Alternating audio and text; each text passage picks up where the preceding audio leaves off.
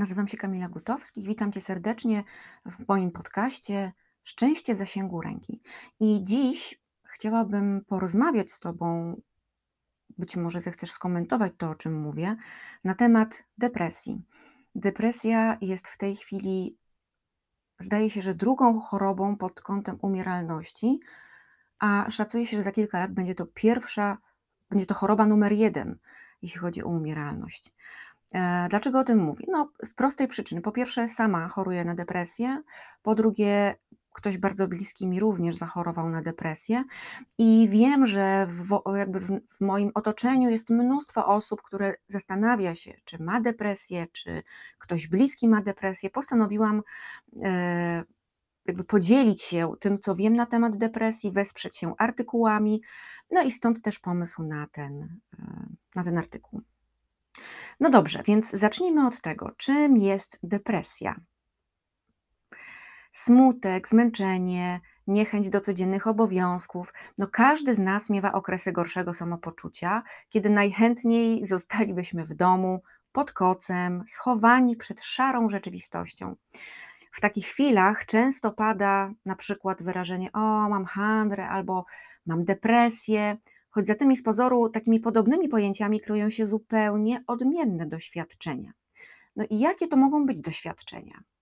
Jak odróżnić depresję od takiej jesiennej handry? Na przykład w tej chwili jest sierpień, e, a praktycznie, praktycznie listopad. Za oknem szaro, buro, pada deszcz. Wakacje jeszcze w pełni, cudzysłowie oczywiście, ale z nami już dzieje się właśnie taka, taka niewyjaśniona sprawa. Tak więc, czym jest depresja? Depresja jest po prostu jednym z zaburzeń nastroju, które polegają na trwalszych i poważniejszych zmianach niż kilkudniowy zły humor. Czyli jeżeli załóżmy, dziewczyna jest przed miesiączką i e, no, ma zły nastrój, to nie jest depresja. E, jeżeli masz zły nastrój e, i mija on na przykład po, po obejrzeniu ulubionego filmu, albo e, no nie wiem, po prostu przechodzi ci to wiele, wiele, wiele, wiele tygodni, po, po dwóch, trzech dniach smutku, to to nie jest depresja. Depresja to jest innymi słowy znaczne utrudnienie dotychczasowego funkcjonowania w wielu strefach, sferach życia, takich jak praca albo relacje z innymi ludźmi. No i jest też oczywiście źródłem cierpienia dla e, osoby, która doświadcza depresji. Jakie są objawy? Jak możemy się zorientować, że chorujemy albo my, albo zachorował ktoś z naszych bliskich? No więc taki głęboki smutek jest oczywiście najbardziej kojarzony z depresją, ale nie jest on wystarczający do rozpoznania żeby było dobre rozpoznanie, do tego smutku muszą dochodzić również inne objawy. I na przykład w trakcie choroby może ustąpić, yy, Boże, przepraszam, może nastąpić utrata zainteresowań, albo utrata y, umiejętności odczuwania takiej przyjemności z aktywności, które kiedyś na przykład sprawiały radość. Dla, dla niektórych może to było malowanie, dla niektórych to układanie puzli, rozwiązywanie krzyżówek, sudoku itd., tak itd. Tak Każdy tu może włożyć coś, e, coś swojego. Tutaj też e, występować, występować może albo taka nadmierna senność, albo bezsenność co też jest bardzo poważnym e, objawem depresji i też łączy się oczywiście z innymi skutkami. No, oczywiście e, brak energii. Brak energii, czyli nawet takie codzienne czynności, jak wstawanie z łóżka, zrobienie śniadania, e, nie wiem, wyprowadzenie dzieci, zaprowadzenie dzieci do szkoły, wyprowadzenie psów, kotów na spacer. Te czynności powodują bardzo taką trudność i są ogromnym wyzwaniem. Czasami ma się wrażenie, że nie da rady zrobić się tych rzeczy. Osoby, które zachorowały na, e, na depresję, mogą czuć się ociężałe e, i mieć wrażenie takich, takiego, wiecie, spowolnienia, mm, albo mogą też wręcz przeciwnie, no, mogą być na przykład e, nieuzasadniono pobudzone pomimo zmęczenia. Także jak widzicie, tutaj diagnoza nie może nastąpić przez laika. Absolutnie. Nawet my sami nie możemy, ja sama nie mogę zdefiniować czy mam depresję, czy nie. Muszę udać się do lekarza, co zresztą zawsze polecam, ale o tym za chwileczkę. Przepraszam. Tutaj jeszcze, e, dodatkowo takie rzeczy, na które można, e, zwrócić uwagę, to na przykład, e, zmiana apetytu, utrata albo wzrost wagi. Mamy problemy ze skupieniem uwagi, z ze z, z brakiem koncentracji, albo nie potrafimy podjąć, decyzji trudnej, to też jest takie subiektywne, co jest trudną decyzją. Tak więc, to jest naprawdę kilka czynników, jak widzicie, jak słyszycie, które mm, tworzą taką całość. Oczywiście osoby z depresją mają tendencję do nadmiernego obwiniania się i często, często mają poczucie braku własnej wartości. Bardzo często stają się wycofane, unikają kontaktów, no po prostu mogą na przykład nie odbierać w ogóle telefonów, nie mają ochoty, nie mają siły na dłuższe rozmowy, nawet z kimś, kogo kochają, nawet z kimś, kto jest super ciekawy. E, i oczywiście e, trudność uczestniczenia w życiu towarzyskim często się pogłębia e, i to też pogłębia ich poczucie, poczucie winy choroby, osoby, która zachorowała. No i taka bezradność. Więc jakby te wszystkie czynniki, wszystkie czynniki razem wzięte, one mogą powodować, że to załamanie jest tak mocne, że osoba, która zachorowała na depresję, może nawet myśleć o śmierci i mieć myśli samobójcze, żeby skończyć tą mękę. Więc y, jakby to jest super ważne, żeby obserwować swoich bliskich, żeby analizować to, co się dzieje i to, co się dzieje z nami, bo depresja, drodzy słuchacze, to jest choroba śmiertelna, ale też choroba, na szczęście dla nas, choroba, którą można wyleczyć. Są w tej chwili dzięki, są w tej chwili dzięki medycynie środki farmakologiczne, które pozwalają funkcjonować normalnie. I e, teraz kogo dotyczy? Może przejdźmy do, e, do takiej myśli, kogo dotyczy depresja. No szacuje się, że w Polsce choruje w tej chwili około 1,5 miliona osób, a na świecie to aż 350 milionów.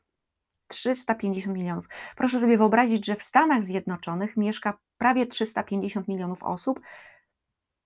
Tak więc wyobraźmy sobie, że całe Stany Zjednoczone mają depresję.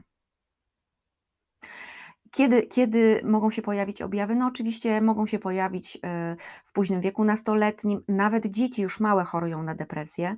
E, jakby w trakcie dojrzewania też zwiększa się ryzyko zachorowania, ponieważ mm, no, nastolatkowie oczywiście mierzą się z bardzo intensywnymi emocjami, czują się niezrozumiałe, więc y, to też to, to może być taki powód. Chociaż, tak jak powiedziałam, depresja może wystąpić już u małych dzieci, no i oczywiście e, starsze osoby też mogą zapaść na tę chorobę. Także jak widzicie, dotyczy absolutnie prawie wszystkich. Może dotknąć ta choroba wszystkich. Czy płeć? E, tutaj takie pytanie zadam Wam. Jak myślicie, czy płeć ma jakieś znaczenie, jeśli chodzi o um, depresję?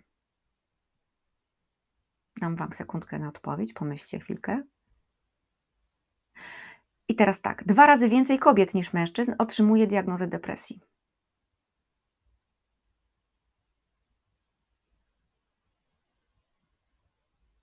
Dlaczego tak jest?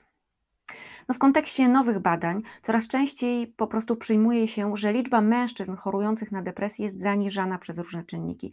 Chodzi o to, że mężczyźni jakby szukają pomocy w inny sposób, są po prostu mniej skłonni pójść do lekarza i powiedzieć, e, że mają problem e, i, i po prostu mniej się, mniej się zgłaszają.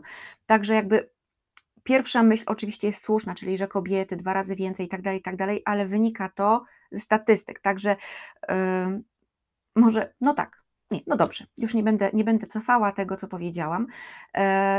Teraz chciałabym troszeczkę chwilę poświęcić na to, yy, co zrobić, co zrobić, na co zwracać uwagę, na co zwracać uwagę.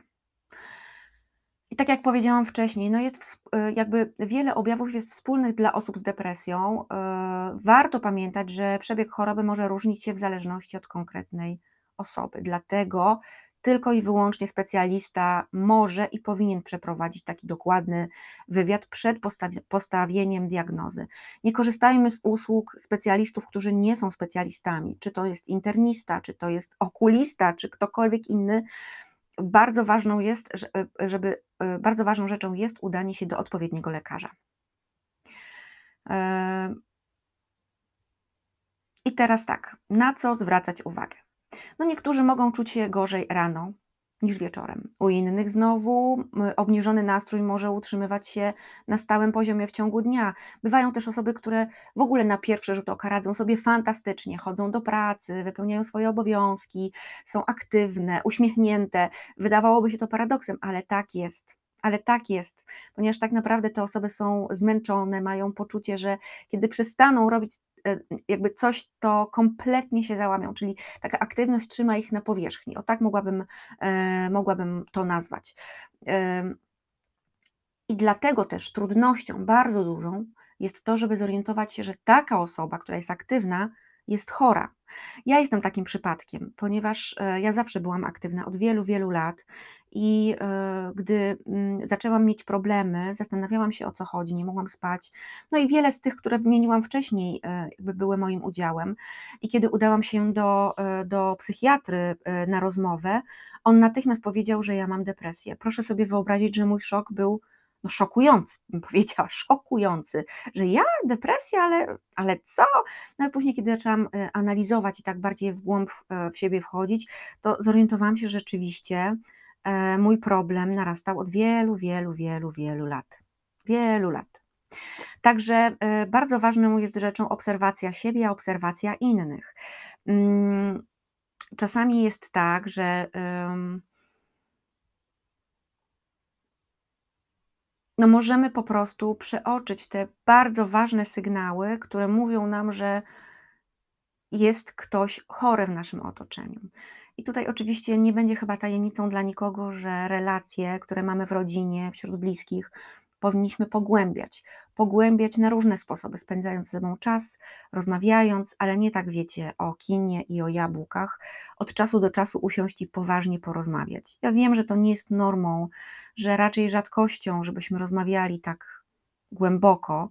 Z różnych powodów. Życie jest po prostu życiem i mamy mnóstwo różnych rzeczy, gonimy gdzieś, pędzimy, mamy dzieci, pracę, e, trzeba uprać, posprzątać, ugotować, ale zapewniam, że warto, warto czasami zrobić taki reset, zamknąć telefon, zamknąć komputer, porozmawiać, zobaczyć, zastanowić się, poprosić o pomoc, jeżeli jest taka potrzeba. Zwyczajnie poprosić o pomoc, o wsparcie, jeżeli czujemy się źle, my na przykład. Jeżeli czujemy, że coś jest nie tak, nie wiemy o co chodzi, zauważamy objawy u siebie, warto powiedzieć o tym zaufanej osobie, która będzie nas wspierała w tym, żeby na przykład po prostu skontaktować się z psychiatrą lub psychologiem. Mój apel do nas wszystkich, drodzy, korzystajmy z pomocy specjalisty. Od tego są lekarze, to jest ich zadanie pomaganie nam, osobom w potrzebie. Nie unikajmy specjalistów, nie unikajmy wsparcia, nie bójmy się chodzić do psychiatry.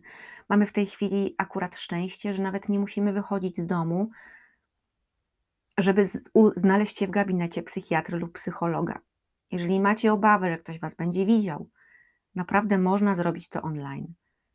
Gorąco zachęcam do tego, żeby skorzystać z tego wsparcia, no i oczywiście leczyć depresję, tak jak każdą inną chorobę jak zapalenie skóry, jak ból zęba, jak chore oko.